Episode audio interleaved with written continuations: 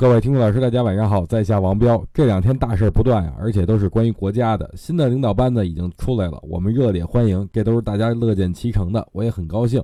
这么大的事儿都已经落听了，那牛市就快来了啊！我说的意思大家都应该懂的哈，在这儿我就不细说了。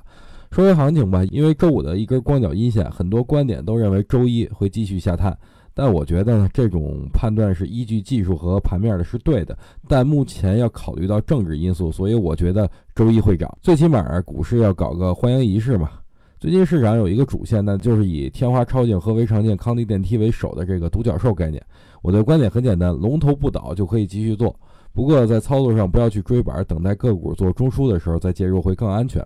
对于我昨天提到的阿里巴巴概念呢，下周也可以去关注，最好是关注两个概念叠加的个股。